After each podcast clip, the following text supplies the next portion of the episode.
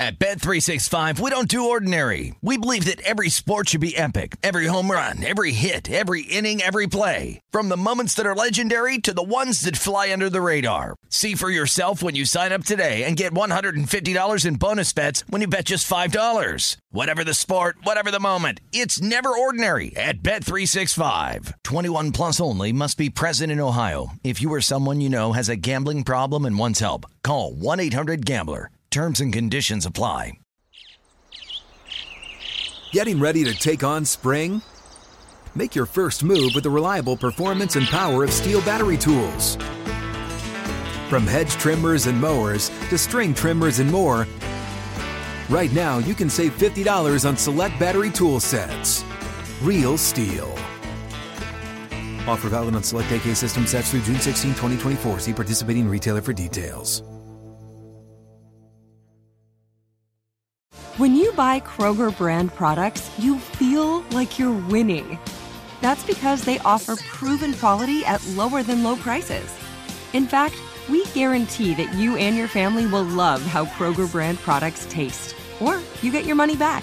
So next time you're shopping for the family, look for delicious Kroger brand products because they'll make you all feel like you're winning. Shop now, in store, or online. Kroger, fresh for everyone. Welcome, everyone, to the SI Media Podcast. I am your host, Jimmy Traina. Thanks for listening. Big show today. First time ever on the SI Media Podcast, one of the legends in sports broadcasting, sports radio, Dan Le Batard. Phenomenal conversation with Dan about his career, his time at ESPN, his new venture, and a bunch of other stuff in between excellent, excellent conversation with Dan Le Batard. I enjoyed doing it. Hopefully, you guys enjoy listening to it. Sal Licata Train of Thoughts follows the Le Batard interview for our weekly segment. We've got some NFL best bets. I'm 5 and 0, so you might want to get on the bandwagon and uh, talk about a bunch of the topics in the news here. The Bob Costas calling the Yankees Guardian series. We get into the Davante Adams situation, pushing the fan. Um, and uh, the Troy Aikman situation, Jeff Passan, all that controversy. So cover that with Sal in Train of Thoughts. Before we get to the episode, quick reminder: if you missed any recent episodes, they're in the archives. Check them out. Subscribe to the SI Media podcast and give us a review on Apple. Uh, MMA journalist, WWE journalist Ariel Helwani was on the show last week. Brian Curtis from The Ringer two weeks ago. Rich Eisen three weeks ago. Andrew Marchand four weeks ago. Al Michaels five weeks ago. All right here on the SI Media podcast. Subscribe, rate, and review. All right, Dan Le Batard, followed by Train of Thoughts right now on the SI Media podcast. All right, joining me now. No need for a major introduction. He's one of the biggest players in all of sports media and has been for a long time. Dan Le Batard. Dan, thanks for doing this for the first time. I appreciate it. I'd like you to do that again with a little more enthusiasm. Like welcome in the new podcast audience with a little bit of fanfare. I don't need the uh, you know the Mets intro and the trumpets and everything, but I want you to have slightly more energy than all right, let's get started. All right, let's see. Here we go. All right, joining me now a man who has been a powerhouse yes. in sports media for many, many, many years now, yes. on his own, doing his thing successfully with Dan Le Batard and friends, a cast of characters, entertaining constantly. Dan Le Batard. Excellent. Let's try it again without the uh, the the vague doing his thing. I need more specific than that. Doing the doing of the thing needs to be more spe- more spectacular, more colorful, more cartoonish. All right, here we go. All right, joining me now, one of the major, major players, someone with a lot of pull in all of sports media, fresh off of pissing off Ryan Fitzpatrick and Michelle yes. Tafoya not that fresh. Dan Le Batard. Uh, uh, sail off it, but okay. Yes, uh, recently pissed off. How's that for my tombstone? Pissed off Ryan Fitzpatrick and Michelle Tafoya. Good night, everybody. That's all you need to know. That's all you need to. Which, which one of those? Which one of those interviews did you feel the guest misinterpreted your positions and what you were trying to do more? I'm an awkward human being, Jimmy, and my interviews can be awkward. And I came in with both expectations on both of them. I was not looking for a fight in either instance. uh, and I was surprised both times when a fight emerged. So I, I guess Fitzpatrick was more surprising because I didn't think uh, he would get upset about a question about a water slide. and, uh, as opposed to Michelle Tafoya, where I guess I instead of a water slide, just a slide into hell, right. which is what America has been doing over the last uh, many years. Uh, so yeah, both of them were surprising to me. I'm never, I am never looking to get into a confrontation for clicks. Right.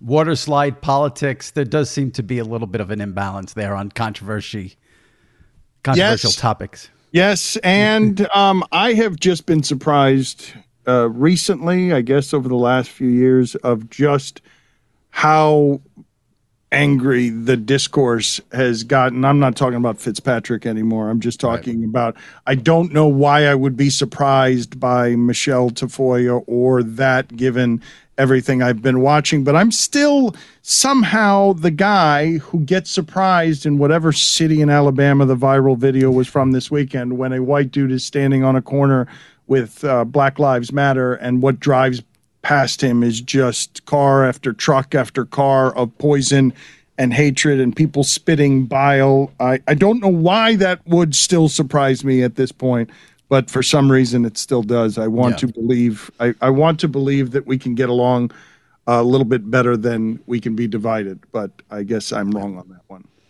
And on, and on top of the division, you also have, you know, for example, you know, you have what Kanye West tweeted over the weekend, and like I look at that, and to me, anyone associated with Kanye West should cut ties with Kanye West.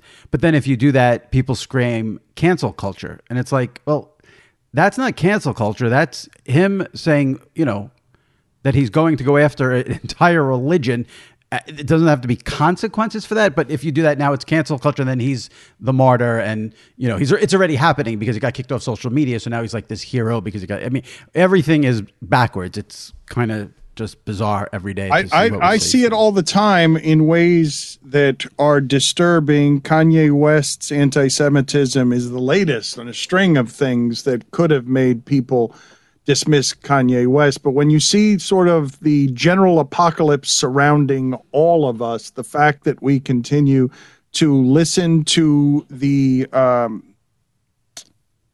the diatribes of a man who is famous and clearly not well, clearly in need of mental health help the fact that we continue doing this feels not unlike some of the stuff we did with Charlie Sheen when he was proudly claiming that he was winning while descending into drug addiction. But every day something happens that makes me think that I'm living somewhere between the apocalypse and idiocracy. I mean, I'm watching a video this weekend of a baby crowd surfing, uh, just person after person grab I don't know how high they were, how drunk they were, grabbing a baby and bringing it on stage to be held by the very famous Rock. And why would you do that with a baby? Because the Rock is so famous. And I just right. thought to myself, my God, that's the pagan ceremony at the end of time.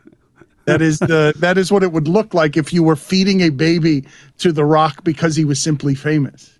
I'd probably do that for the Rock myself. I have to admit, but me too. You know, um, let me. We'll get into some other things here, but you're you're you know I mentioned you're on your own. When what I meant by that was you were with ESPN for a while, left ESPN. You you're you've started Meadowlark, have this entire network. In terms of blowback from people about your opinions, politics, has you have you found it to be a lot easier to deal with out on your own than when you were with ESPN? I mean, there was the famous story with ESPN where you got in trouble because you had said things about Trump, who had said people should go back to where they came from, which I found preposterous that you'd get in trouble for that. How freeing is it that you don't have to worry about that now?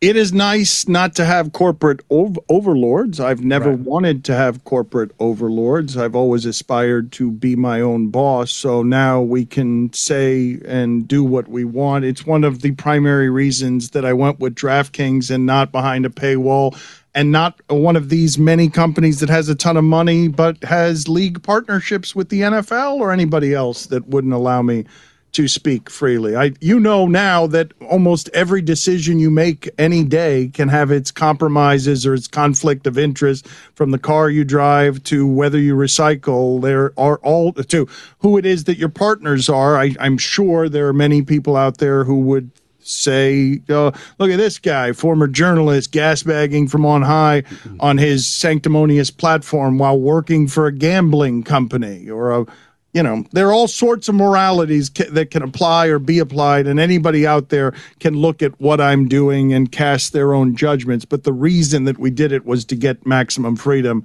because I didn't want to be governed by anyone else's sensibilities, and renting my father's accent was not buying my voice. I'm sure now when you left ESPN and decided to go out on your own, I would assume you had many, many offers from different companies. Yeah, we had uh, we had options uh, mm. that were nice. You know, it was nice. It was a difficult thing to do during a pandemic, but yeah, there were yeah. multiple offers uh, because coming out of ESPN, we have a popular thing that uh, that is pretty easy to monetize.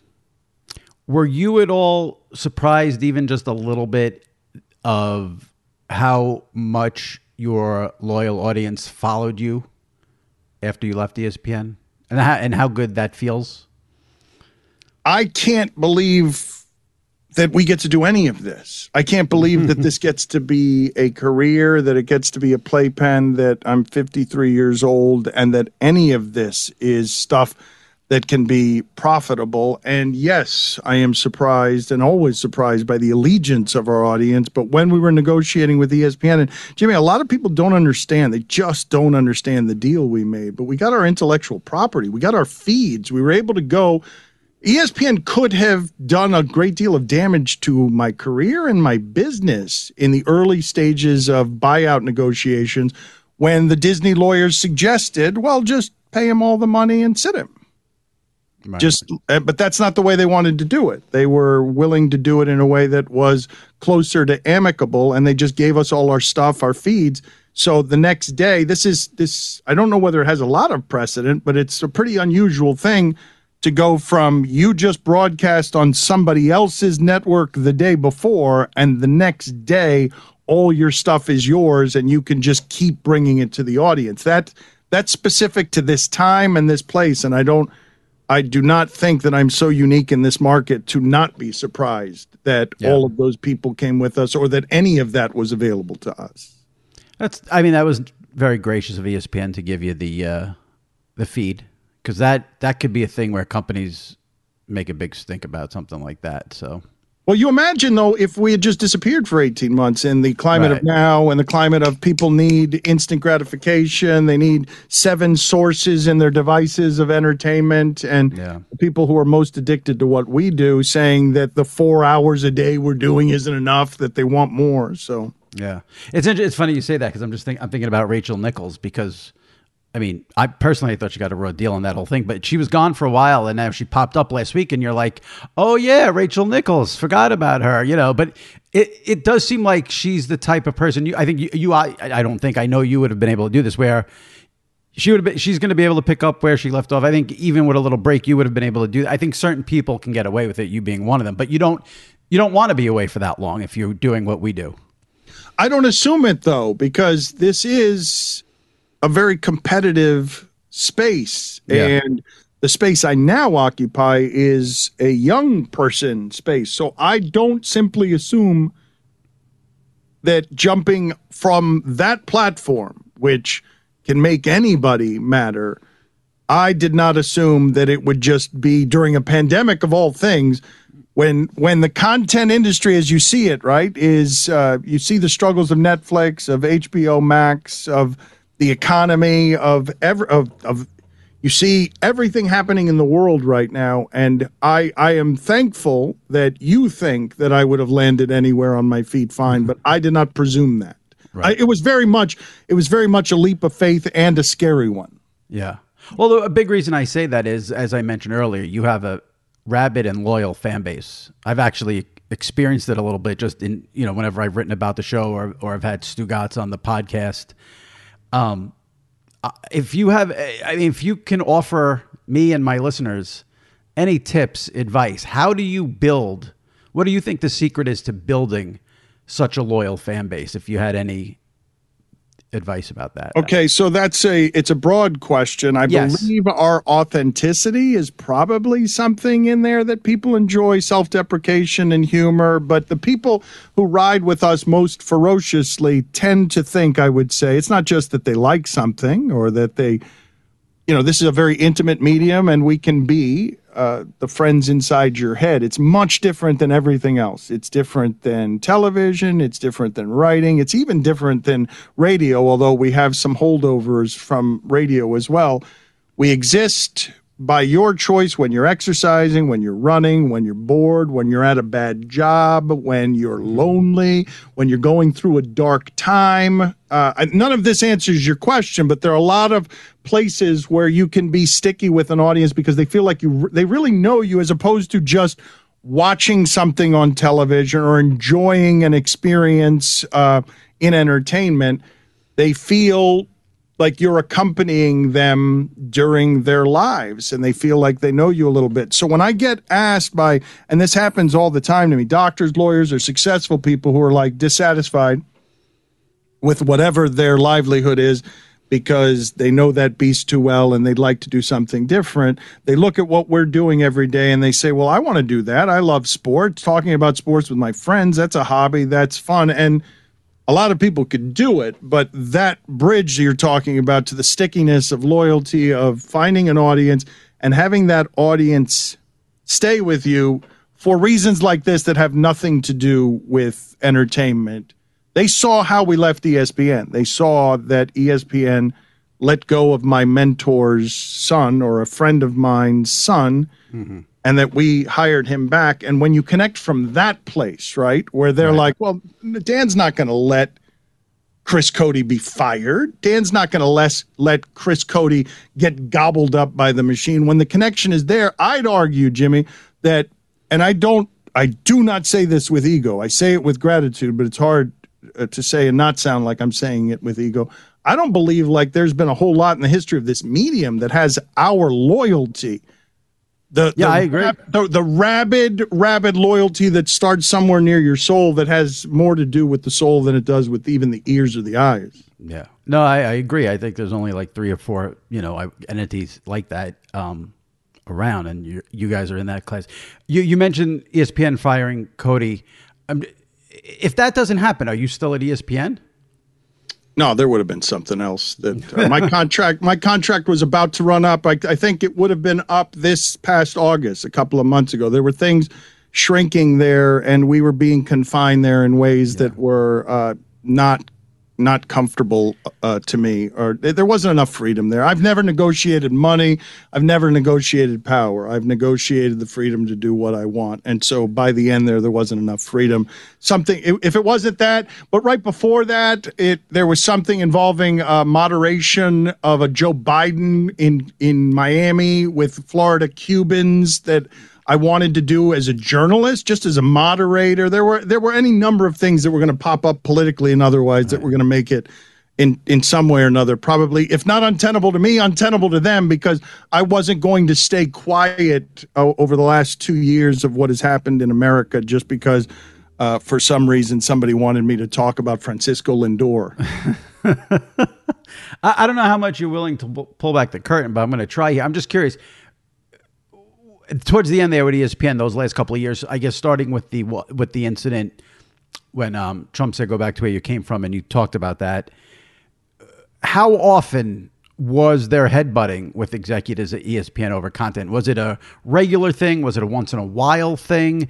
Was it always about politics? Did anything, you know, did it ever come up about bashing sports or ESPN or you know media? What was the how? What was the relationship like those last two years? In terms I mean, I generally would say that I come from privilege in this regard. So I have a different relationship with this than perhaps even Stephen A. Smith did. Uh, I had a lot of conversations with Stephen A., who played the game better with executives than I did and did a better job of navigating the corporate labyrinth because when you say how often was it happening once is too much for me.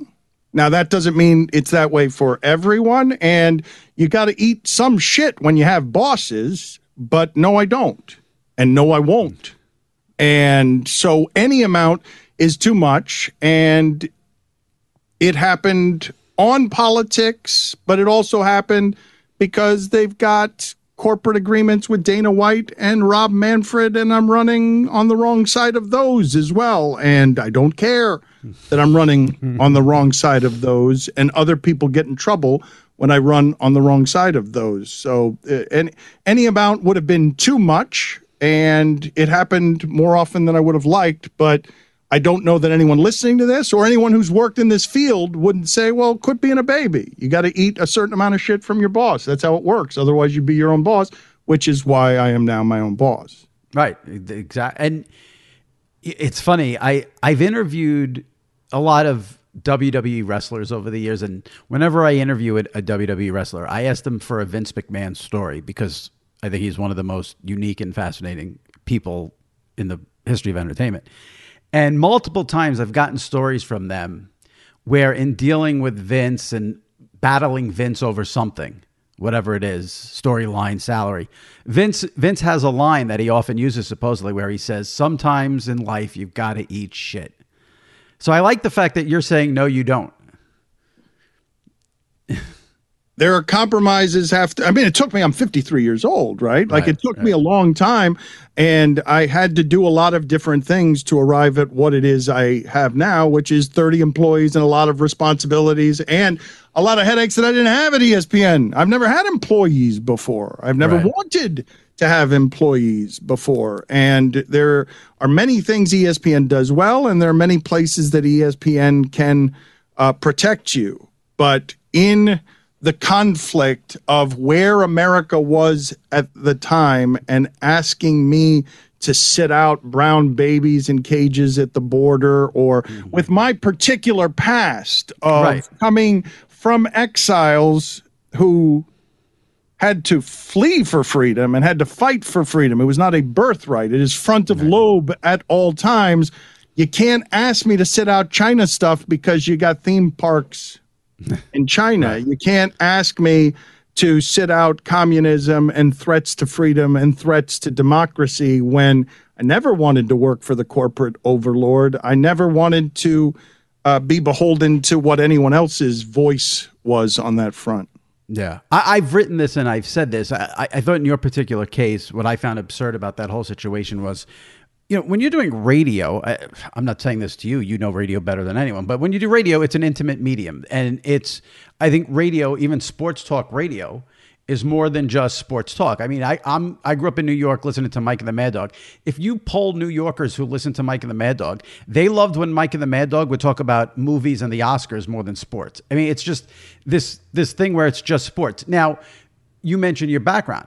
I don't understand how any executive, knowing what your background is, Cuba, Trump goes on a stage and says, go back to where you came from. And you're on the radio in this personal, intimate medium, and you're just supposed to ignore it. I get where ESPN's coming from in a in a way because they don't they're terrified of Trump and MAGA and they don't want the backlash and being on Fox News, blah blah. But that happened anyway. They weren't by stifling someone. It didn't cause them. I mean, they have this reputation, which I think is absurd. But they have this reputation now of being like this liberal network that you know, is basically with the Biden administration. I mean, it's, it's just a completely absurd take. But that's what the result is, even with them trying to stifle you. It just never made any sense to me, just as an outsider who observes media, to ask you not to do it, given your history, background, and you're doing radio. Well, I can make the argument that I was hired to do it and that I didn't change. Either the company or the country changed, but there was very much a change where I fell on the wrong side of corporate policy because I was not to talk about that stuff because the dangerous thing tended to be at ESPN the setting of precedent that if I get to talk about it, then you've got right. to allow somebody else to talk about it. And this goes back to like Dan Patrick wanting a television in his office when he was hosting the biggest sports show in America. And he was told, no, you can't have one because then everybody's going to want a television right. in their office. And it's just, it's a better way to not establish precedents is an easier way uh, to lead. And I was told, I mean, you've seen this, Jimmy. They've gone to commercials there where it says they're going south here.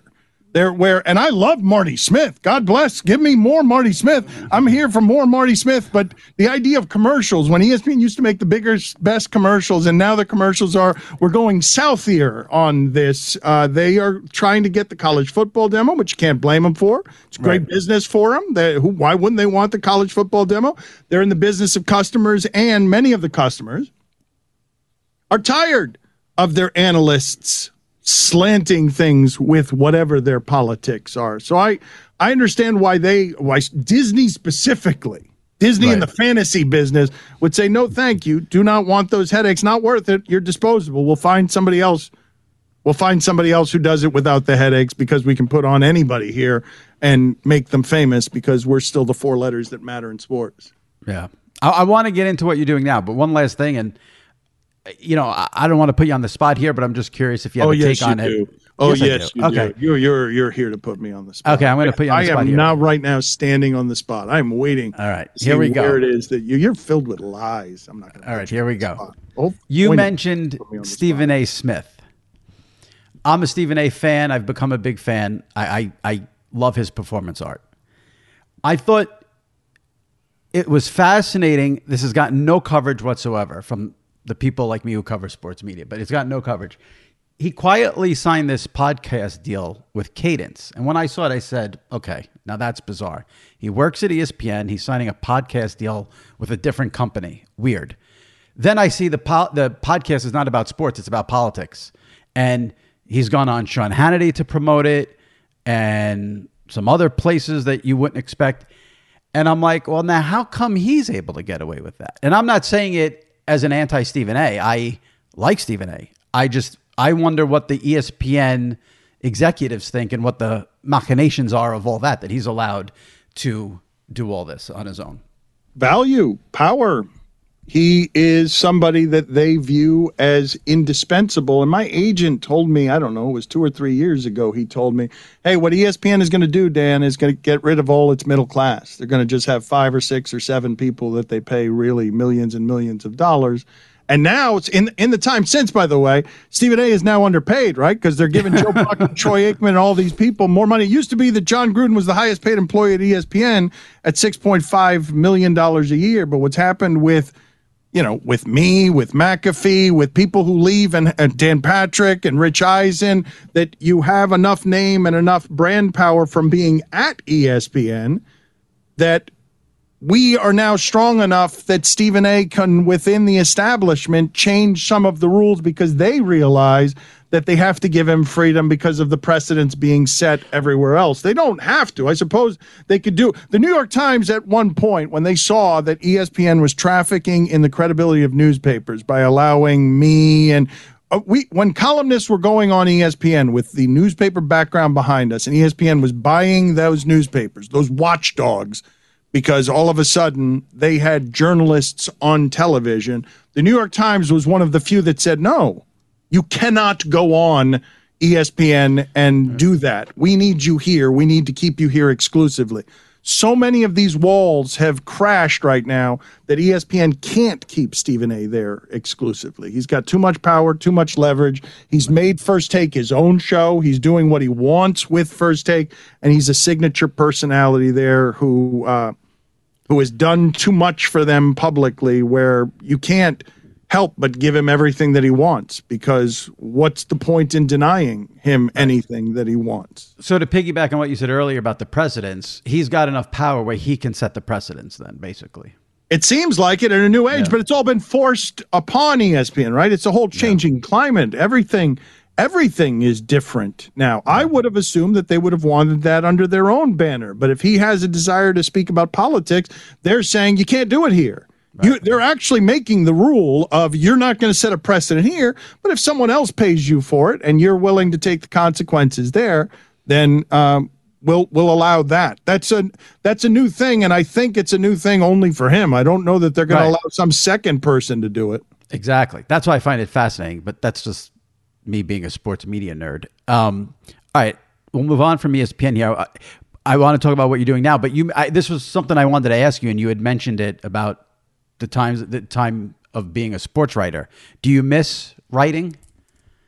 No, writing No. is lonely. Writing hurts. Writing is not communal. I chose the ch- the things that I chose in my 30s because uh, of how hard writing is. I enjoy going back to it, but I enjoy having written. It's fulfilling. It's not enjoyable.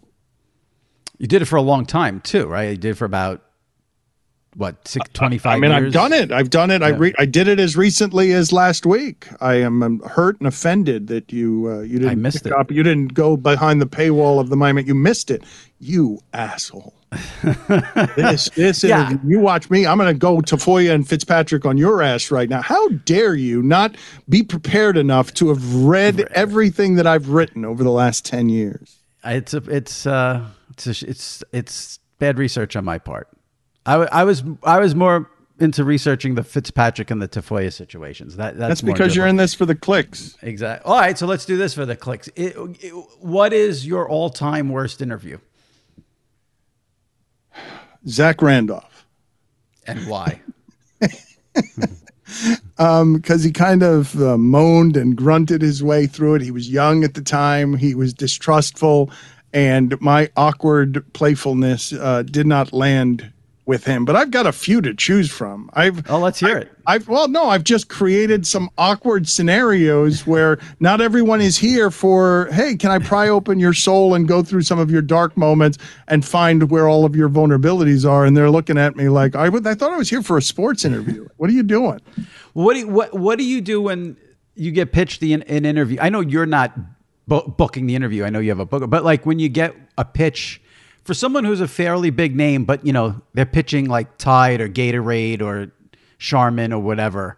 Do you do those interviews and work in the plugs in your own style, or do you would you rather pass on those kind of interviews at this I point tend- in your career? I Because you don't need that bullshit anymore. I tend to pass on the big interview who's not going to say anything, who I know it, I, I've got no chance. I, I, I'd like the challenge of a Right. difficult interview or somebody who is reluctant, uh, but I have in the past not not been terribly interested in just having famous person on just because they're famous to come on and say nothing. Um, I'd rather have the person who is interesting or colorful or might might make for something entertainment entertaining who's less famous. At Bet365, we don't do ordinary. We believe that every sport should be epic. Every home run, every hit, every inning, every play. From the moments that are legendary to the ones that fly under the radar. See for yourself when you sign up today and get $150 in bonus bets when you bet just $5. Whatever the sport, whatever the moment, it's never ordinary at Bet365. 21 plus only must be present in Ohio. If you or someone you know has a gambling problem and wants help, call 1-800-GAMBLER. Terms and conditions apply. As the number one audio company, iHeartMedia gives you access to all. Every audience, live conversations, trusted influencers, and the insights and data you need to grow. iHeartMedia is your access company. Go to iHeartResults.com for more. My simple solution to the problem was remove people from the scene and help them feel safer. In response to attacks against Asian Americans, Maddie Park raised over $250,000 to donate cab rides to the Asian community. There is so much more work to be done. We really need to come together and tackle this issue as a community. Support the Asian community. Learn how at lovehasnolabels.com. Brought to you by Love Has No Labels and the Ad Council. Who's been a difficult interview that you thought turned out to be a great interview? A difficult Because difficult doesn't mean bad. Difficult means, you know, you might have to work to make it a good interview if they're willing to loosen up, you know, maybe midway through the interview or I mean, like it, that. it almost always sort of depends, right? On there are so many things that go into an interview. I'm going to think of one off the top of my head. I can't answer this as there have been too many of them, but I'm thinking recently uh, the actor Michael Ian Black was on, and I could tell after a couple of different questions that I had asked him that he was both bored with my questions and had heard them before. and so, what digging myself out of that hole finding the, the connection points with somebody so that they get past an initial reticence to actually put down the wall and show you something or allow allow you to win them over. Those are those are ones that I enjoy uh, because I do enjoy the challenge of a difficult interview. The problem is when I fail the challenge. yeah. All I'm left with once I fail, like I'm enjoying the challenge, and once it's not going well, next thing you know, yes, uh, my producer is but, back here. Uh, now they're yelling about Kyle Busch, a bad Kyle Busch interview, and they say that I do this thing, like I'll give it two or three or four chances on somebody being an asshole to me, and then I'll be the blackjack dealer leaving a table where I physically clap my hands and I just I will actually do that. I will clap my hands and be done with it because I've tried three or four times to allow you to hit me in the face with a fish because you didn't like my question and uh and okay, we're done here. Yeah, I I I mean that I you that's great that you can just end the interview after three or four questions. That that's good power right there. Three or four bad or awkward yeah. questions. Yes. Well, I, I, mean, if someone doesn't want to be here, I don't want. I, right. I'm not interested in a Guantanamo situation. This doesn't need to be a waterboarding. If you don't want to be here, you can leave. Right. I, right. I mean, I'm, but I'm, I'm I, can't, I can't leave. The problem is I can't really leave, Jimmy. So I just do the blackjack table. right. I do the the hand so that you have the signal that you can leave. But I'm the blackjack dealer who does the goodbye gesture and then stays sitting in front of the microphone because I have to be a slave to the to, to the microphone. I keep thinking of the Dan Patrick interview with Matt Harvey while we're having this conversation, where Matt Harvey, what was it, Qualcomm? He put in every single answer. at That that point, that was that was a doozy.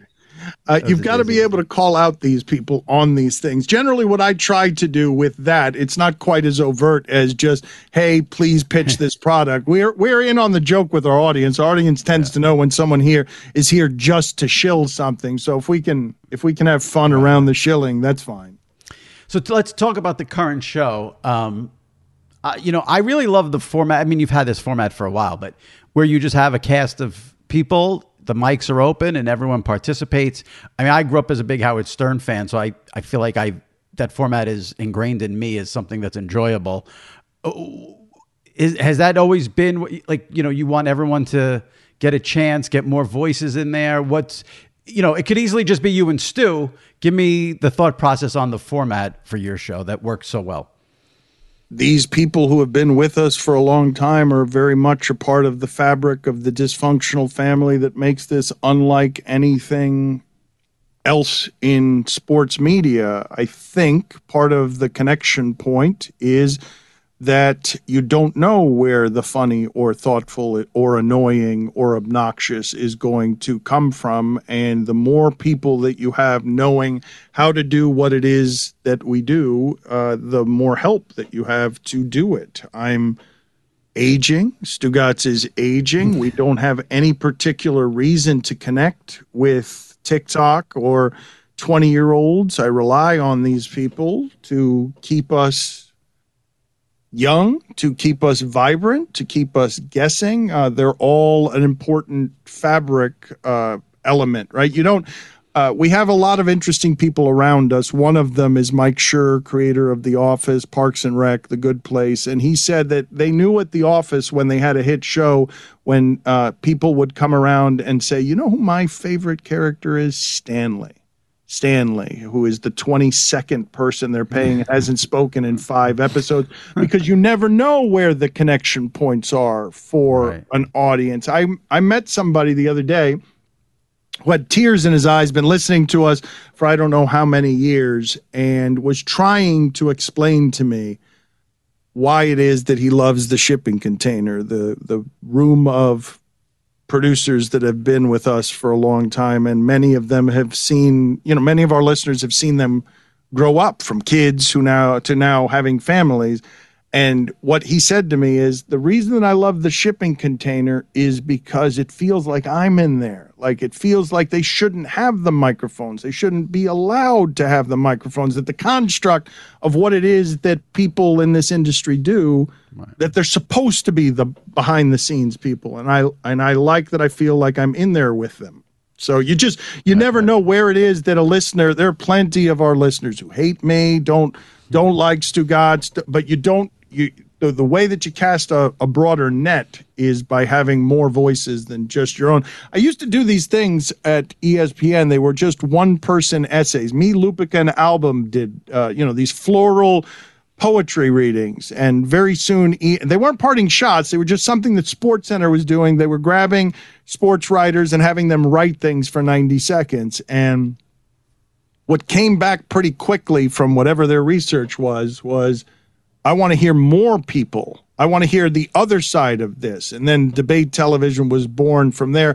I hate debate television. I don't want to do debate television. And Stephen A. Smith, while he's a lovely cartoon character who was a journalist and still has journalistic credentials, he's very much embraced television as entertainment. I think television is stupid. I think debate television is stupid. I don't want to argue for two hours about whether the fourth and one decision by the coach was mathematically correct. I want to argue about that for six minutes, not for for two hours. Yeah. I hate debate television too, unless it's Stephen A. and Chris Russo. That's sort of my only.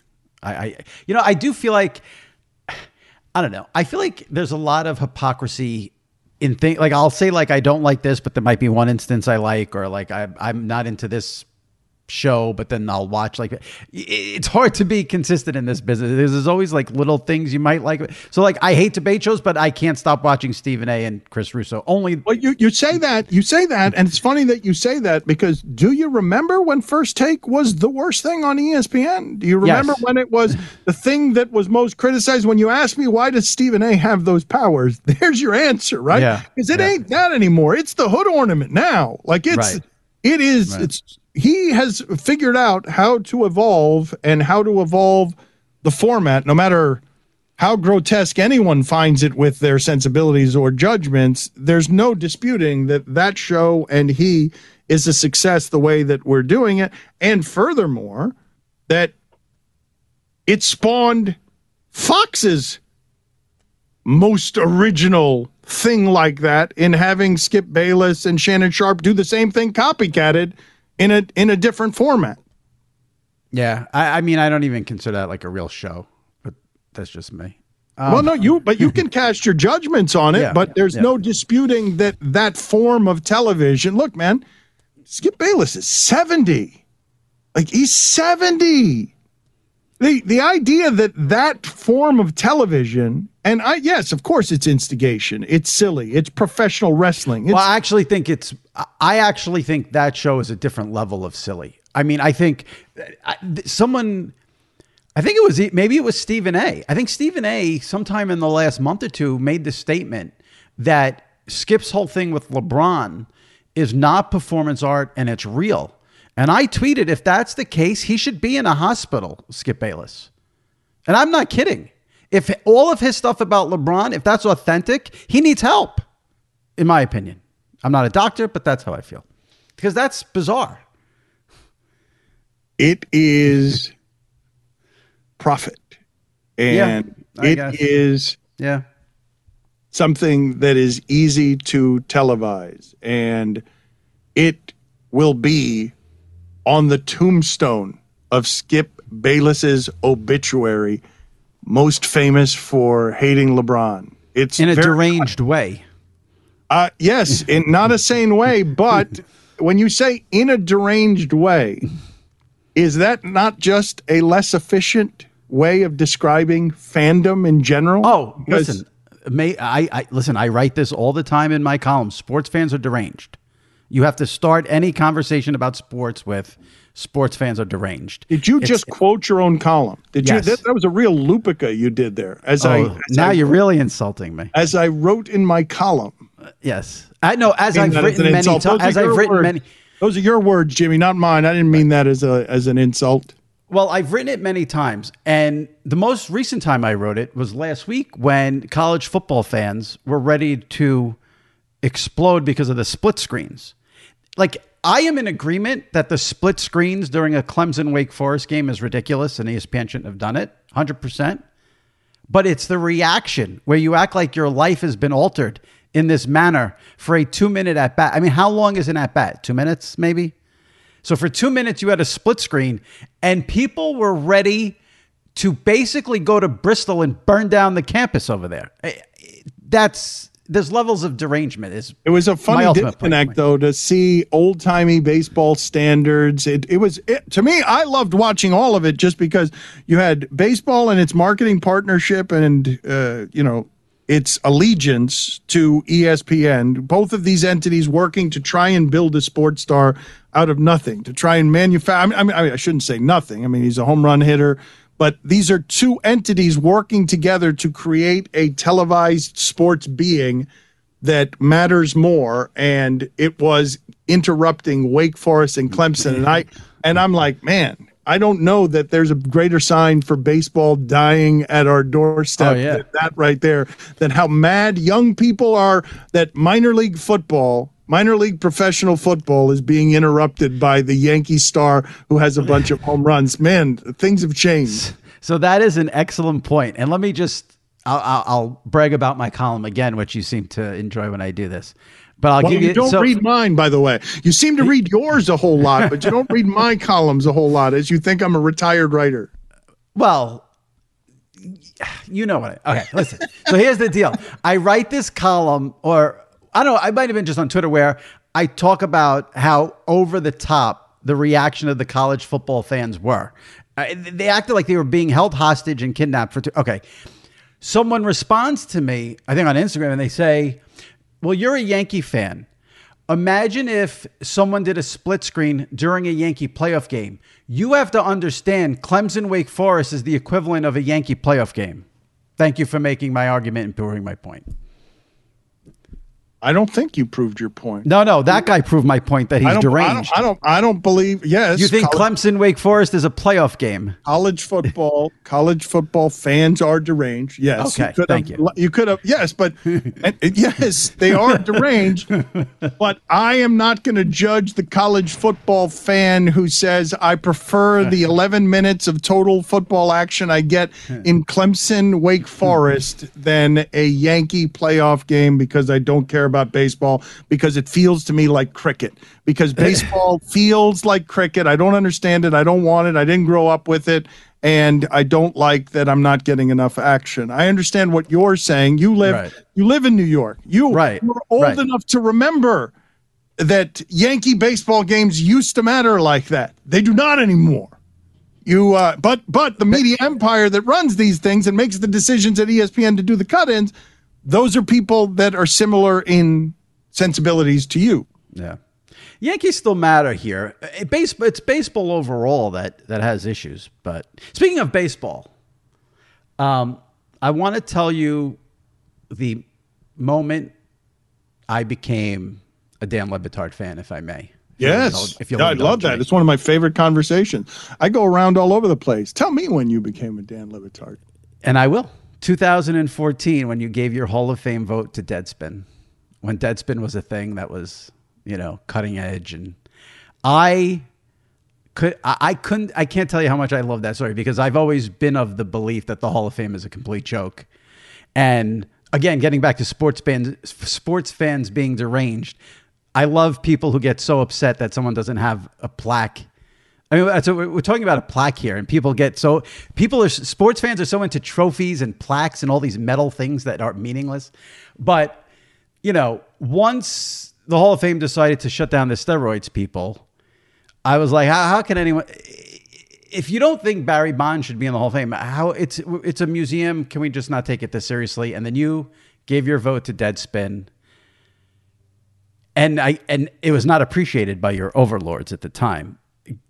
Tell me your memories of that whole of that whole. Um, That was that was uh, that was my first conflict of any sort at ESPN, and somehow I was surprised by. Vince Doria, a great sports editor, and a a great uh, person when it came to editorial judgment, was running ESPN at the time and was confused, asking me, uh, among other things, well, why wouldn't you just do it on our platforms? And there was a whole history there with Deadspin that I didn't even know about, that I had a blind spots about. So I didn't realize that I was actually hurting people at ESPN that Deadspin had embarrassed. So there was a, a collateral damage there that I had not accounted for. But uh, I told Vince, well, that ruins it.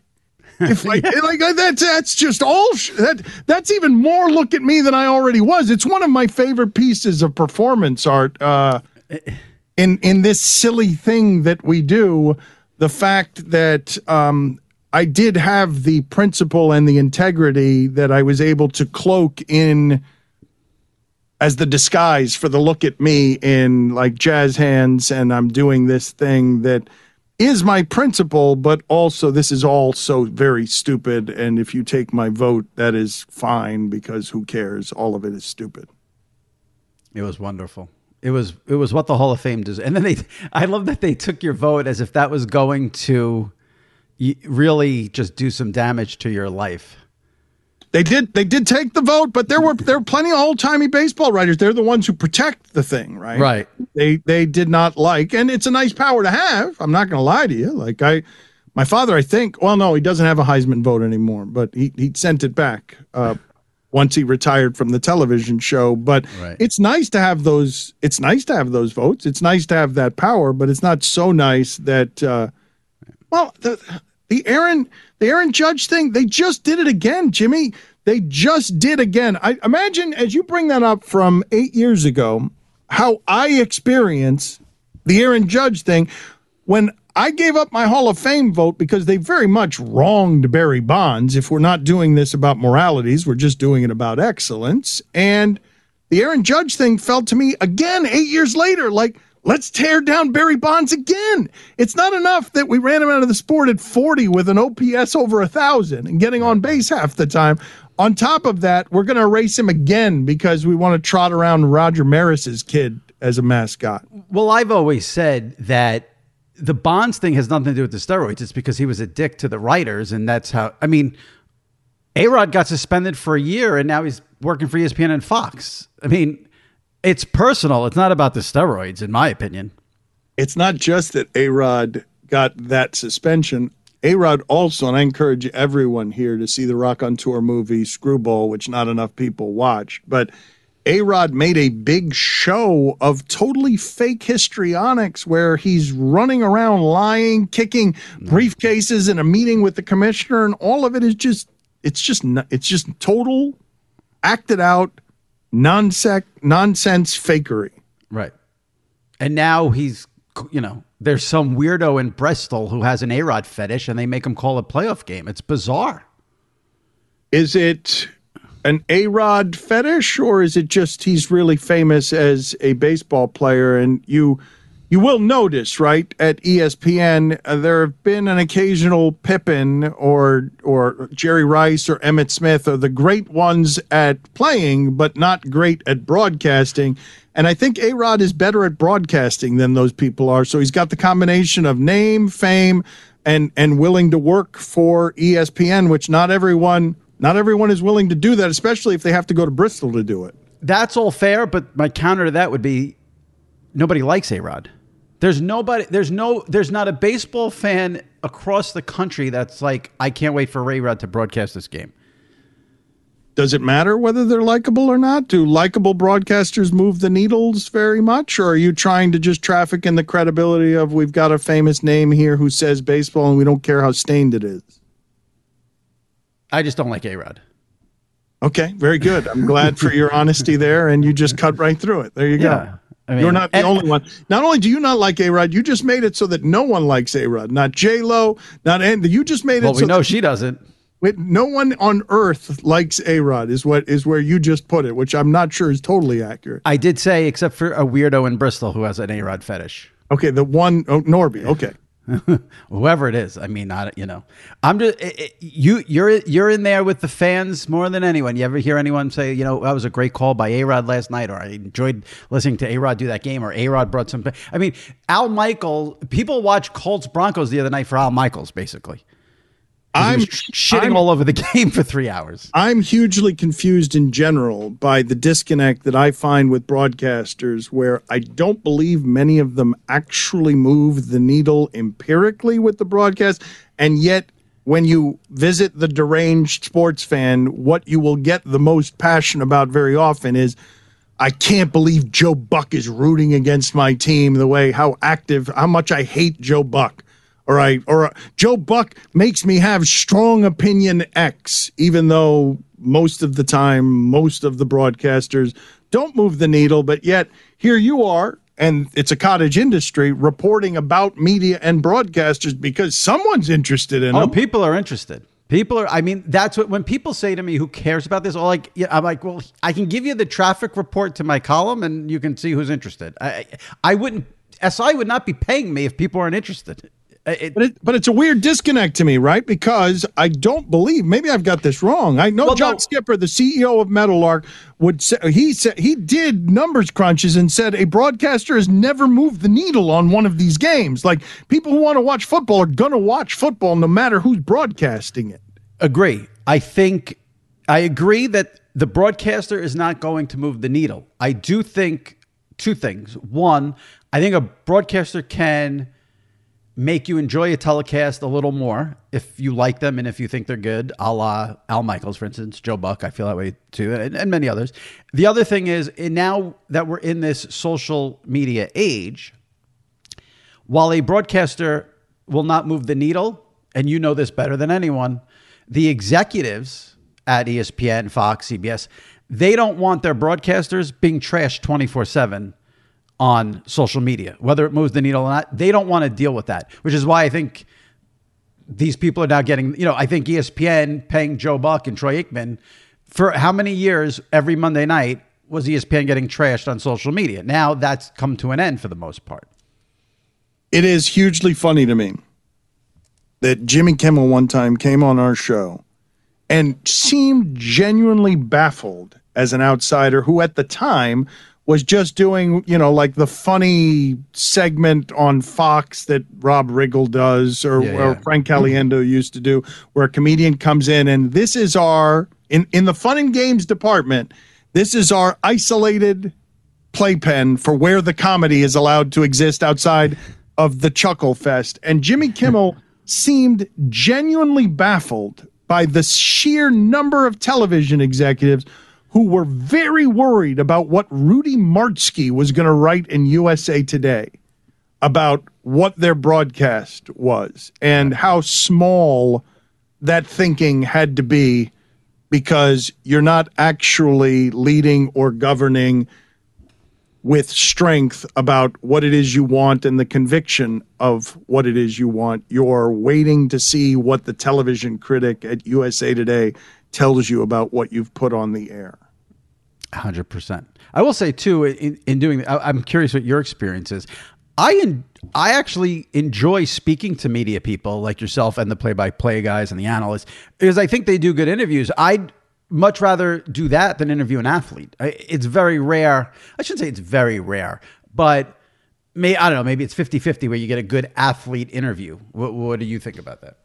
Kornheiser doesn't interview athletes for that reason and had a very popular show because he liked to talk to writers and authors and friends. Uh, I will remind people who might not be old enough to remember that before 30 for 30, ESPN was doing Sports Century, and Sports Century realized that writers sitting down in front of a documentarian would unspool stories that would be great and would help you build the fabric or the tapestry of a really good documentary. I don't agree with people who think that or dismiss athletes as dumb because I believe that to do what they do to sculpt it, you have to be excellent at that thing and get really smart about that thing. And it might be to the lopsided detriment of your personality, and you might not be what others would describe as smart at other things because to get to the top of that ecosystem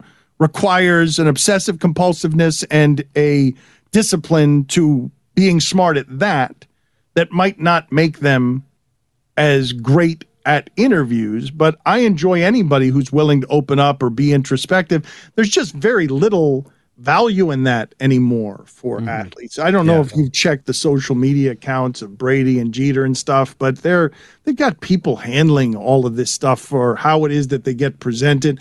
Jeter started the Players Tribune at least in part because he's like, why are athletes always just giving away their stories to media entities that aren't paying for it and then also in the transaction, taking the juiciest parts of it and playing gotcha and aggregating and getting them in trouble. Why not allow them to tell their own stories? That yeah. that leads to where it is we are now.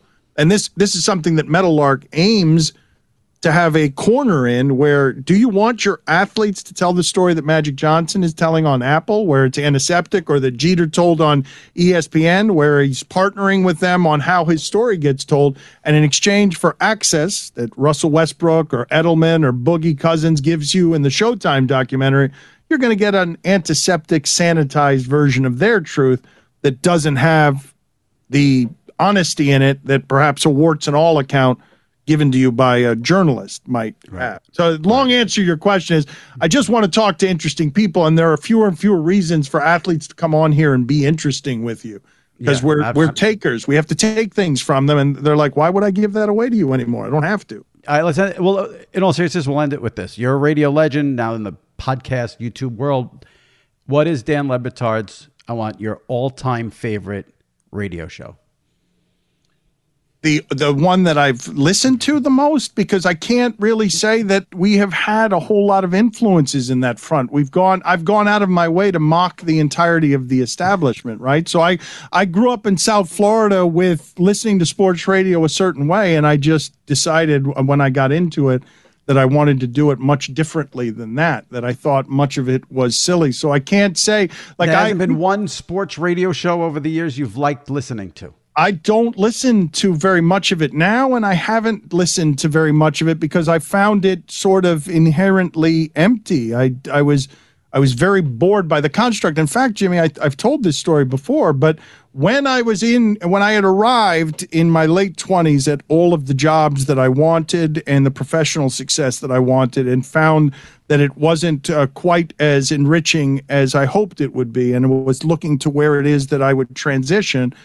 the I'm not kidding you when I say I looked at sports radio and I'm like, okay, the bar is so low on this that the person doing the show is farming out his responsibility and job to Ed on a mobile so that that person does the job for them. That's the construct of sports radio. I think I could jump over that bar. If I have to change careers, if I have to evolve, if the if you put the bar that low, I think I can jump over it. So I I don't mean to be dismissive of it. It's just not something that I've ever listened to right. other than to mock. Yeah, you're you're entitled to that opinion. And I appreciate it. And I appreciate the time. I had a lot of fun. Thanks for doing this and I'm thrilled to have you on here for the first time. I, I enjoyed it a lot. Thank you. Thank you, sir. I appreciate it. At Bet365, we don't do ordinary. We believe that every sport should be epic. Every home run, every hit, every inning, every play. From the moments that are legendary to the ones that fly under the radar. See for yourself when you sign up today and get $150 in bonus bets when you bet just $5. Whatever the sport, whatever the moment, it's never ordinary at Bet365. 21 plus only must be present in Ohio. If you or someone you know has a gambling problem and wants help, call 1-800-GAMBLER. Terms and conditions apply. Check the back seat. Check the back seat. All right, come here. Check the back seat. Gets in your head, right? Good. Because every year, dozens of children are forgotten in the backseat of a car by a parent or caregiver. All never thought it could happen to them. But with changes in routines, distractions, or a sleeping child, it can happen to anyone. Parked cars get hot, fast, and can be deadly. So get it in your head. Check the back seat. A message from NHTSA and the Ad Council. If you love sports and true crime, then there's a new podcast from executive producer Dan Patrick and hosted by me, Jay Harris, that you won't want to miss. Playing Dirty Sports Scandals. Each week, I'm squeezing the juiciest details from some of the biggest sports scandals ever. I'm talking Marcus Dixon, Olympic gymnastics, Cain Velasquez, salacious Super Bowl level scandals. Join me on the dark side of sports by listening to Playing Dirty Sports Scandals on the iHeartRadio app, Apple Podcasts, or wherever you get your podcasts. All right, joining me now for our weekly Train of Thought segment from WFAN Radio in New York, SNY TV, my buddy Sal Licata. I didn't know if he maybe would bail this week after the Mets were eliminated, but here he is. Good job being a, being a professional. yeah, right. That was uh, honestly after they got swept by the Braves. That was the worst for me. So it, it sucked that they got eliminated, but dealing with the sweep of the Braves, nothing will compare. to that. We detailed Sal going viral last week, so if you missed it, check out last week's train of thought segment. We're not going to do it again. Did you went to all three games at Citi Field? Unfortunately, yes, I did, and I will say that it was. Like you've been to plenty of Yankee playoff games. I cannot believe that they actually did not hmm. sell out Game Three of that. That to me is an embarrassment. Yeah, I don't know. I, I I don't know if I'm with you on that. From a, an, I just think, I just think the way things are now with the cost of everything. True. It's it's pretty tough to rip people. I and I I, I didn't look into specifics, but I saw enough articles and saw enough tweets and heard enough things on New York radio about the prices for the tickets were pretty jacked up. They were now on the secondary market. You can get them cheap. I just have a hard time. You know, Oh, it's, it's a it's a New York franchise. They haven't been in the postseason in six years. I was shocked that they did not sell out a game three, a potential clincher. So Sunday night, Sunday night, people with work, and if it's an NFL day, I don't. Yeah. I, I just think when a bagel with cream cheese costs five bucks, I can't rip people for Right, not, not wanting going to, to the game. Yeah. because it's not just the ticket price. You know this. You got to pay for the parking, No, it's ridiculous. It's and then God forbid you want a drink, and then you know Right. you need you, Right. you up Shit's Creek basically. You're in for a thousand bucks to see the Mets funeral, and that's No. basically what fans wanted to avoid. Yeah. Um, when you were at game three and it became evident they were going to lose, were people, what was the mood in the stands? Are people like nasty? Were they depressed? Yes, they were nasty, very nasty. Uh, matter of fact, I would say, even though like I know it's not a sellout, but the crowd in general, know, it was 36,000, 39,000, whatever it was. It was it felt like a July baseball game against the Padres, not wild card postseason. So even before they got down in the game, Yeah. the crowd wasn't good. And then once they got down and then started to get beat up pretty good, the crowd was very Yeah. That tells me that what you said earlier is true that sort of the bubble burst for the Met fan with the Brave series. Right. More than the Padres. Did you get any verbal abuse at Citi Field over the three nights? uh I did. Oh, Uh, shit. Yeah, and the one now most people, and by the way, it was. I mean, we didn't talk about this off the air, but it was incredible the amount of people that recognized. me. Like I was legitimately famous in Citi Field, which I was hard to believe. But and most people nice want to take pictures, just say hello. But there were, I guess somebody got wind that I was sitting in the section that I was in, and while the Mets were losing. Now remember, I'm there with my eight-year-old nephew, my brother-in-law, and my cousin. I'm just trying to watch a game, you know, whatever. If somebody says hello, I'll take a picture, no big deal. These two guys who were looking for confrontation stood up, turned mm-hmm. around toward the back of the section, and were yelling, Where's Sal Licata at? Where's Licata? We know you're here. Where are you at? And I, of course, didn't say anything. Now, you know me. Like, me, I wanted to be like, I'm right here. What do you want to do about it? You want to take a picture? You want an autograph? You want to, like, what, what do you want? But I can't do that, so I didn't say anything and just de escalated the situation. No, but nobody pointed you out. Nobody was like, "Oh, the jinx is right here." No, no, no, no. Yeah, my hmm. brother-in-law was like, "He's right Yeah. here." No, Yeah. nobody. The guy who doomed the Mets, that motherfucker's right here. Go get him. It was just, it was just a bizarre feeling. But yeah, Yeah. to have to be called out like that, right? And you know, a couple of guys were yelling out "over," like blaming me, Right. but whatever. All right. All right. Well, let's move on. We have some topics to hit. We have best bets to give. I am now five and zero. Sal over five hundred at three and two. So we'll do that at the end here. Um. Well, let's start with a little baseball. Where do you? St- I, I don't know how how much you're going to be locked in to the Yankees series. You have to be basically for your job. Where do you stand on Bob Costas as a play-by-play announcer? Oh my God. Now, this is a great topic for you and I. I love Bob Costas doing baseball in the late 80s. I love nostalgia. However, I thought he, with all due respect, was terrible. A terrible listen last night. Zero Because- personality, Okay. talking down to you. There was arrogance there. He's doing a game as if it's 1988. It's not 1988. As much as I love that, you got to evolve. I, I did not think it was a good broadcast at all from his perspective. I hate to say that. You don't have to hate to say it. You're allowed to be honest. I well, because I know he's a hmm. great broadcaster. I have respect Right. for him, but that was not it. I didn't really listen much. I, I listened to the radio, so I can't really offer a judgment on it, but you know, I don't know. I have this weird thing with Bob Costas because back, I mean, going way, way back when I started Hot Clicks, you know, I was always sort of when Hot Clicks was around, especially. That, I was sort of the voice of a fan more than a media reporter or a writer. I, I still wouldn't consider myself a writer. And, you know, back then, everyone genuflected at the feet of Bob Costas. And I was like, yeah, I'm just not, a, like, I'm not a fan. And yeah, like nuts and bolts, technically great broadcaster. But I just, I always feel like the attitude is, I'm smarter than you. You're an idiot. I'm going to lecture you. I've always Correct. felt that about him. And I wrote something negative once about him, and he called, and we had a lengthy phone conversation. Um, and he was a nice, he was nice on the phone, but the problem with this business and for what I do in, in, in terms of critiquing media is you're not a, like, it's okay if someone's not my cup of tea. Like Bob Costas is not my cup of tea. And that's okay. Right. Everyone should be okay with that. But, you know, everyone gets bent out of shape and they take things personally. Like, you know. Well, that's why I say I hate to say it because I know that you know, if I say it on the overnight, people don't care about what I say right. about Bob Costas on the overnight, but maybe here they do. And I have great respect for him as a broadcaster, but it just was not.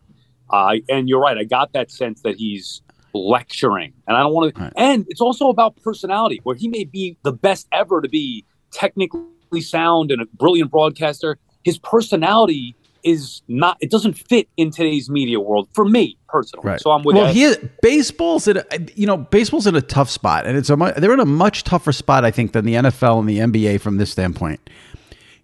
You know, if they throw s- someone like a Bob Costas, who I don't want to use the word old. I, I, he's not old, but old school, old, old school, old school. Okay, of a certain generation, of a certain age. People rip it, rip the decision to use him because you know it, it feels not fresh. And then if they try something fresh like Apple TV did with their broadcasters, they get ripped for that. Baseball, it's hard to find the middle ground. Now, I do think what's interesting about the Costas thing with TBS, Brian Anderson is doing the other series that TBS has. The guy who got squeezed out because of Costas, who did playoffs, I think, the last couple of years, who I love and think is phenomenal, is Don Orsillo, who used to be the Red Sox announcer. Now he does the Padres.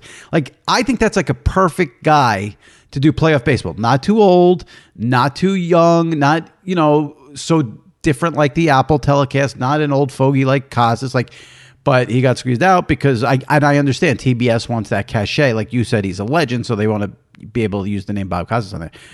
Did you see? I wrote about it in, in Wednesday's Train of Thoughts. Did you see the promo they did for the eh, House of Dragon show? I I did. At least I heard about it. I was stunned. Costas agreed to that because the thing starts with him going, "We almost didn't play this game tonight." And when I, and when I saw the clip on Twitter, I'm like, "What?" It was 70 degrees in New York. It was beautiful, sunshine out of cloud. What are you talking? And then it turns out to be this just cringeworthy promo. I, I, was I could not believe yeah, they got Costas you, like, to do that. You know this. I can't get. And this is where Twitter drives me nuts. Like everybody wants to rip everything. What do you think is paying the bills, you knuckleheads? If they tell you as a broadcaster, hey, you got to do this promo, as bad as you may think it is or not, you're doing it because they're a no. sponsor. He hasn't. Well, first of all, they're not a sponsor. It's it's all in-house promotion, like well, HBO. Whatever. Well, HBO Max is, is owned by the same company as Turner, so it's straight promotion. They weren't making money. Okay. But Bob Costas has enough, enough pull where he can say, "Can we change this sentence or can we change this dialogue?" He doesn't have to flat out refuse to do it, but he can. He has the power. But then he's he, being a jerk if he does that. Like no, he's not. Ask you to do. Yeah, he is. If your boss oh, no. ask you to do something that is for the company, whether it's a sponsor, whether it's just promoting the same brand, you do it. Like it's well, not yeah, difficult. He, right. He can do it, but he can also ask, like, hey, can we change this line or can we change this sentence? There's nothing wrong with him doing that. Right. I mean, I guess I don't know. I don't have a big deal. I, I couldn't care less. Why do people make such a mm. big deal of it? it? had nothing to do with the game. Because when something is cringeworthy, that's what we react to. Yeah, but that's to me is just sad where we're at. But you're right. Like everything's scrutinized now. I get it. Everything outside of the game. Okay, what about here's another topic: Davante Adams pushing the guy. A little different story. I mean, he pushed somebody. You can't act like that. A, How about, a commercial or a promo is different than pushing somebody. How about people who have come out and blame the guy because he ran in in the way? Okay, so if someone runs in your way, you push them. No, you try to either like dodge them or you like you grab them and like say, "Oh, hey, you know, he pushed him." How is? And it wasn't just like a bump into kind of push, extend your arms. It was a shove. He shoved him Right. to the ground. I know he apologized since, but that was that's horrible behavior. Like, what are you The guy, doing? I do think it's weak though. The guy's gonna like file a police police report, and I mean, Did he say that? Oh yeah, th- he yeah. They charge him with a misdemeanor now, so like a fine or something. Like, he's Right. got he's in some kind of trouble. The guy said he got a now he should push him, but before then he shouldn't. I mean, that's the guy said he had a concussion, so who knows?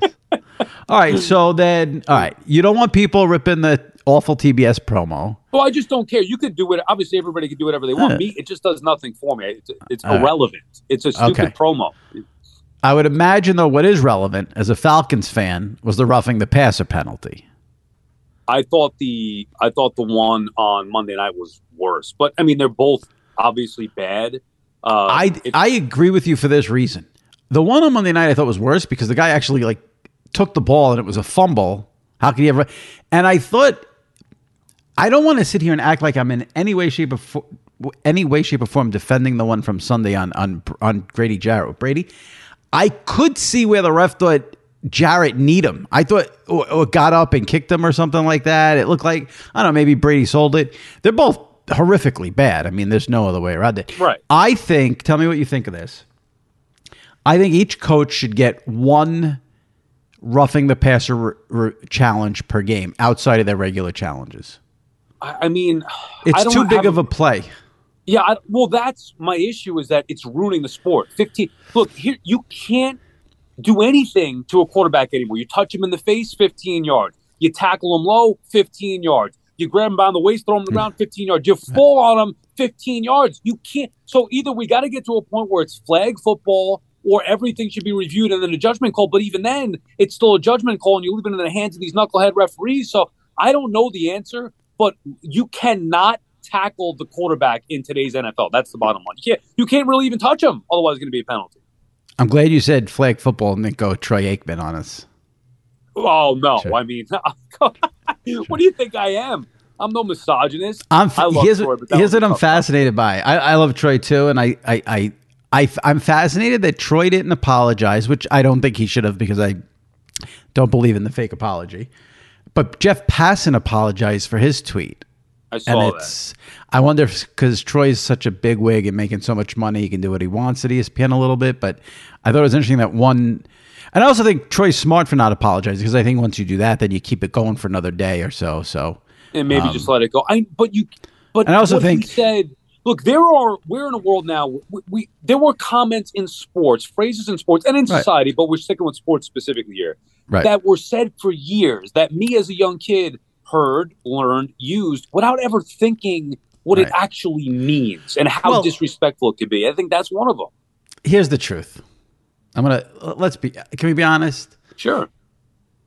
Everyone still uses that phrase. They just don't do it in a public forum. They do it privately. I mean, I I guess hmm. I don't. It's different as a broadcaster with my I mentality. mean, maybe not maybe not that specific phrase, but a lot of phrases that we're not allowed to use on social media, we use in real life with our Correct. friends on it. You know, someone's right, right. but but then That's you all. should know the difference. You know, Troy Right. Aikman in- as a broadcaster, you can't say that. Well, I'm not here's- saying he's a bad person or he meant ill will or he meant disrespect, but Right. if you understand what that comment means, you would never say it on the air. Well, I, I do think I do think the outrage about it is a Twitter thing and not a real life thing. Like I don't think anyone in the real world was really like that offended and had their world rocked by that comment. But on Twitter, like this goes back to what you were saying about the other thing.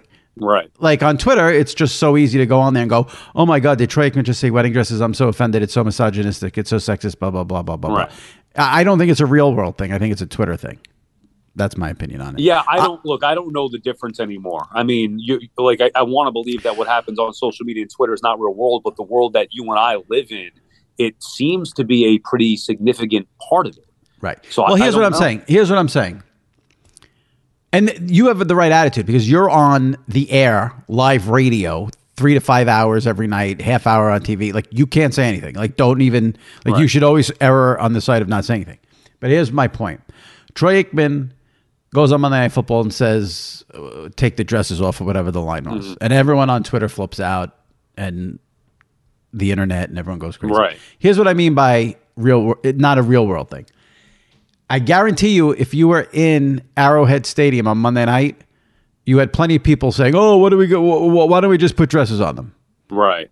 You know what I mean? Like that is a comment that's being made probably throughout that whole entire stadium. Right, but don't you think that that phrase in general, where like it's it was a normal phrase to say that, Right. Whatever it could be a phrase like, "Oh, Right. We are in different times. Well, that's what I mean. Like if, if my father would say, you know, 30 years ago, stop acting like your sister, stop acting like a girl, or don't. How about this with baseball?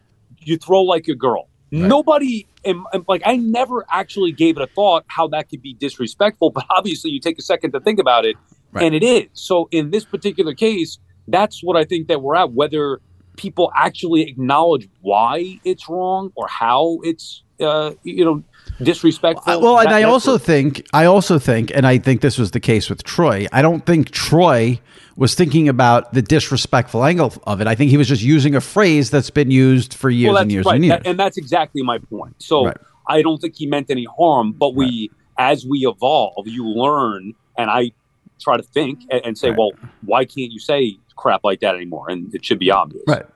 Right. I think I think Troy's not saying that again on TV, that's for sure. And like, yeah, I Right. know like don't use that phrase when I'm writing my column for Sports Illustrated and Troy Right. probably should but but I do think intent and context is important. Like I don't think he was like, "Oh, let me insult women by making this statement." I think Agreed. It was a phrase. It's a phrase that's been used. He used it. He shouldn't have used it. But and, you know. and there have been other people in recent years that did have the intent to disparage or diminish women. Well, like Jim Rome with with Jim Rome with um, Jim Everett when he kept calling him Chris call him Everett. Chris. Yeah, right. That was an intentional, you know. And even insult. recent, I forget, but maybe there was something, um, I forget exactly what it was, but Hmm. maybe female athletes getting some crap from some guys and trying to make it like they were less than. Like, if you're doing it intentionally, that's a whole different level Right. of Right. assholery. Like, you can't, Right. you obviously can't do that. Right. I think that yeah, exactly. And I also think I what I don't what I also don't understand is if someone does say something offensive, I don't if someone says something that offends me, okay? There's, and I can't really think of much that would, but let's say there is. I don't I'm not going to be then satisfied because ESPN makes the guy do an apology. Like I don't understand the desire for the fake apology from people. Like what is what does that serve? It right. no Does that make anybody feel better? It, it, I never, I don't even pay attention to it because Yeah. we all know the truth anyway. He's not sorry. Now, I'm not saying he wouldn't be in this case or whatever, but uh, in general, Well, I don't know. I wouldn't say he's not sorry. I think he I think he it was like a lesson more than, you know, he probably right. didn't really, you know, I didn't didn't realize that phrase was banned. I, I didn't mean him specifically, but the times where we've seen the forced apologies, Right. most times people are saying it because they feel like they have to, as opposed to actually being sorry. Right. So, like, for instance, I don't want to bash your guy, but this is the first thing that comes to mind because it's hot and fresh. Like, Kanye West has now come out with all these anti Semitic comments. Yeah, I saw something today where they got him on tape saying positive things about Hitler. Okay, fine. Oh my god! so, if I Kanye comes see out and apologizes, that does nothing. It doesn't change what his mentality His mentality is still the same.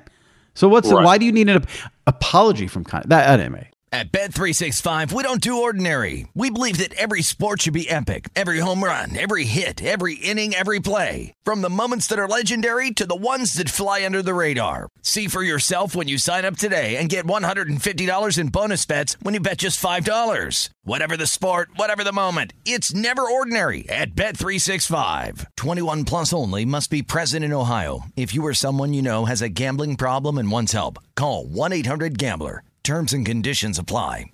Snakes, zombies, sharks, heights, speaking in public. The list of fears is endless. But while you're clutching your blanket in the dark, wondering if that sound in the hall was actually a footstep, the real danger is in your hand when you're behind the wheel. And while you might think a great white shark is scary, what's really terrifying and even deadly is distracted driving. Eyes forward, don't drive distracted. Brought to you by NHTSA and the Ad Council. If you love sports and true crime, then there's a new podcast from executive producer Dan Patrick and hosted by me, Jay Harris, that you won't want to miss. Playing Dirty Sports Scandals. Each week, I'm squeezing the juiciest details from some of the biggest sports scandals ever. I'm talking Marcus Dixon, Olympic gymnastics, Cain Velasquez, salacious Super Bowl level scandals. Join me on the dark side of sports by listening to Playing Dirty Sports Scandals on the iHeartRadio app, Apple Podcasts, or wherever you get your podcasts. Let's go now into a whole different gear and go to the best bets because we got to switch. You're topics here. rolling. So I'm five and zero. I had San Francisco last week. Very very easy. I knew Carolina was shot. Ended up firing the coach the next day. Baker Mayfield's a mess. I, I love that matchup. So um, San Fran minus six last week was the winner for me. You had the Patriots. Excellent. You know I couldn't believe. You know we had taped early in the week, and you picked the Patriots. So many people I saw on the Lions. Lions were like a hot pick last week. Yeah, I felt like that might be the case. They're trendy. They score a lot. Oh, New England with the third string quarterback. Uh uh B, Right. B. And it turned out to be a, a Yeah. rocking chair. I, you know, I think that uh, Jared Goff is okay in certain spots on the road, outdoors in New England against Belichick. That's not a spot. Yeah, so that was a good yeah. call by you. Yeah. All right. Um. All right. This week, so I'm five and zero. Sal's three and two. You got a pick for this week? Yes, I do. You want me to Hit go me. first? Hit me. You go first. All right, so three straight. See if we can make it four. I there was a couple that I was, you know, I thought about taking the Packers bounce back, but I don't know what the Jets really are, and I don't know what the Packers really are. Um, maybe the Ravens, but the same thing. I'm, I'm too close, so I think the Giants could be competitive. I'm going to go with the Cowboys and take them plus the six. I do not believe Philadelphia is that good. I think they're good. I don't think they're that good. That good. And Dallas defense can slow them down. I think they can win the game outright. You're getting six, division rival, maybe a close game, field goal game. So I feel comfortable about the Cowboys trying to reestablish themselves as the top team in the NFC East. Give me them plus six this weekend.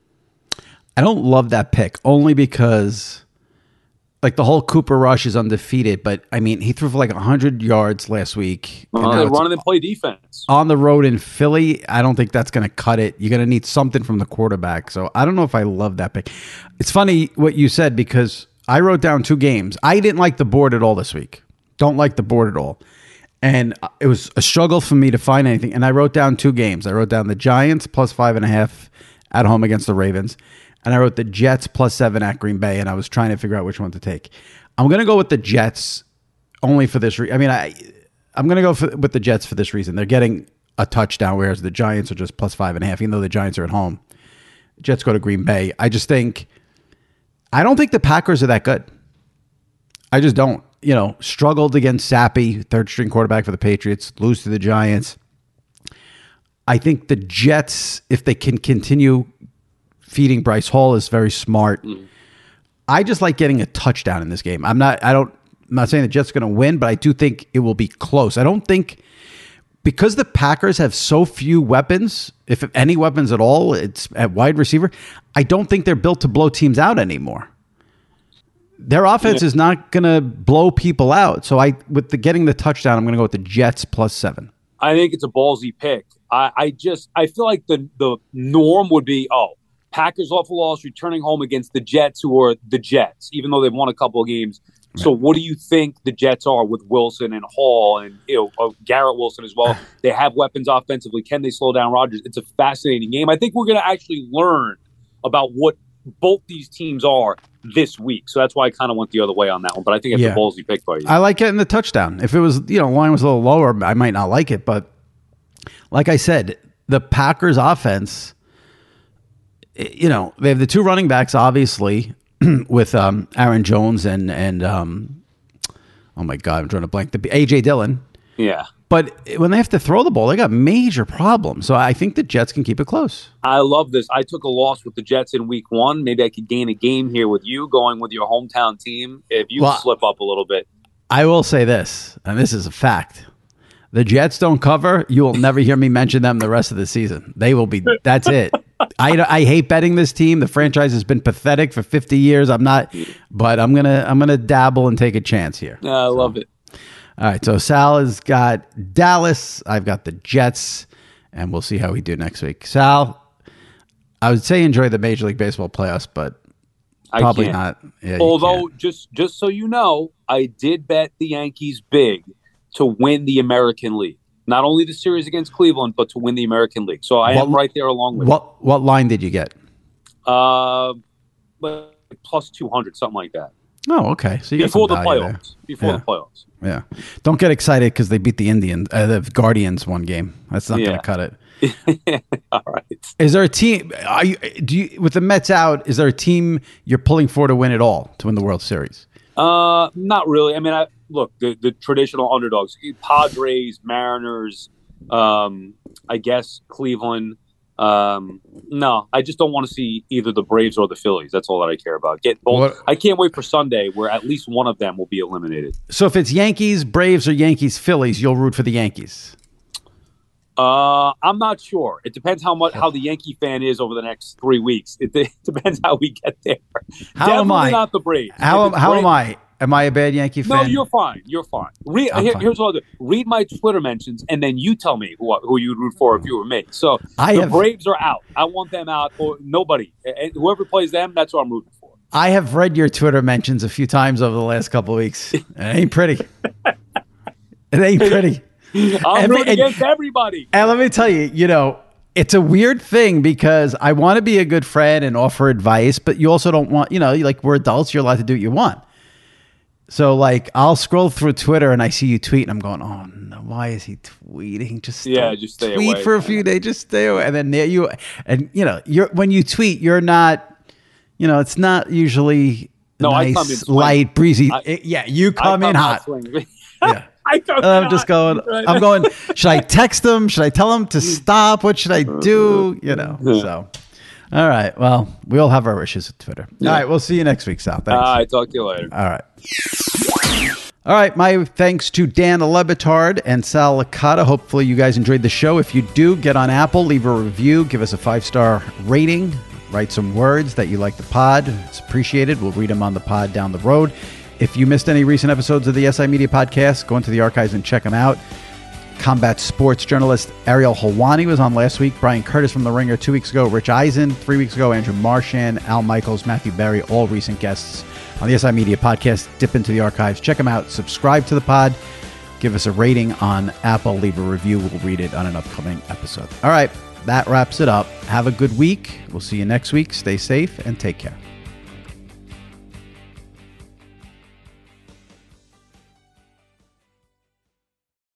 At Bet365, we don't do ordinary. We believe that every sport should be epic. Every home run, every hit, every inning, every play. From the moments that are legendary to the ones that fly under the radar. See for yourself when you sign up today and get $150 in bonus bets when you bet just $5. Whatever the sport, whatever the moment, it's never ordinary at Bet365. 21 plus only must be present in Ohio. If you or someone you know has a gambling problem and wants help, call 1-800-GAMBLER. Terms and conditions apply. Let's take a moment to breathe. Deep inhale. Extend your spine. Remain focused on what you're doing. If safe to do so, exhale slowly, leaning to one side. Inhale back to center. If safe to do so, exhale slowly to the opposite side. Find mental health resources at loveyourmindtoday.org. This message is brought to you by the Huntsman Mental Health Institute and the Ad Council. If you love sports and true crime, then there's a new podcast from executive producer Dan Patrick and hosted by me, Jay Harris, that you won't want to miss. Playing Dirty Sports Scandals. Each week, I'm squeezing the juiciest details from some of the biggest sports scandals ever. I'm talking Marcus Dixon, Olympic gymnastics, Cain Velasquez, salacious Super Bowl level scandals. Join me on the dark side of sports by listening to Playing Dirty Sports Scandals on the iHeartRadio app, Apple Podcasts, or wherever you get your podcasts.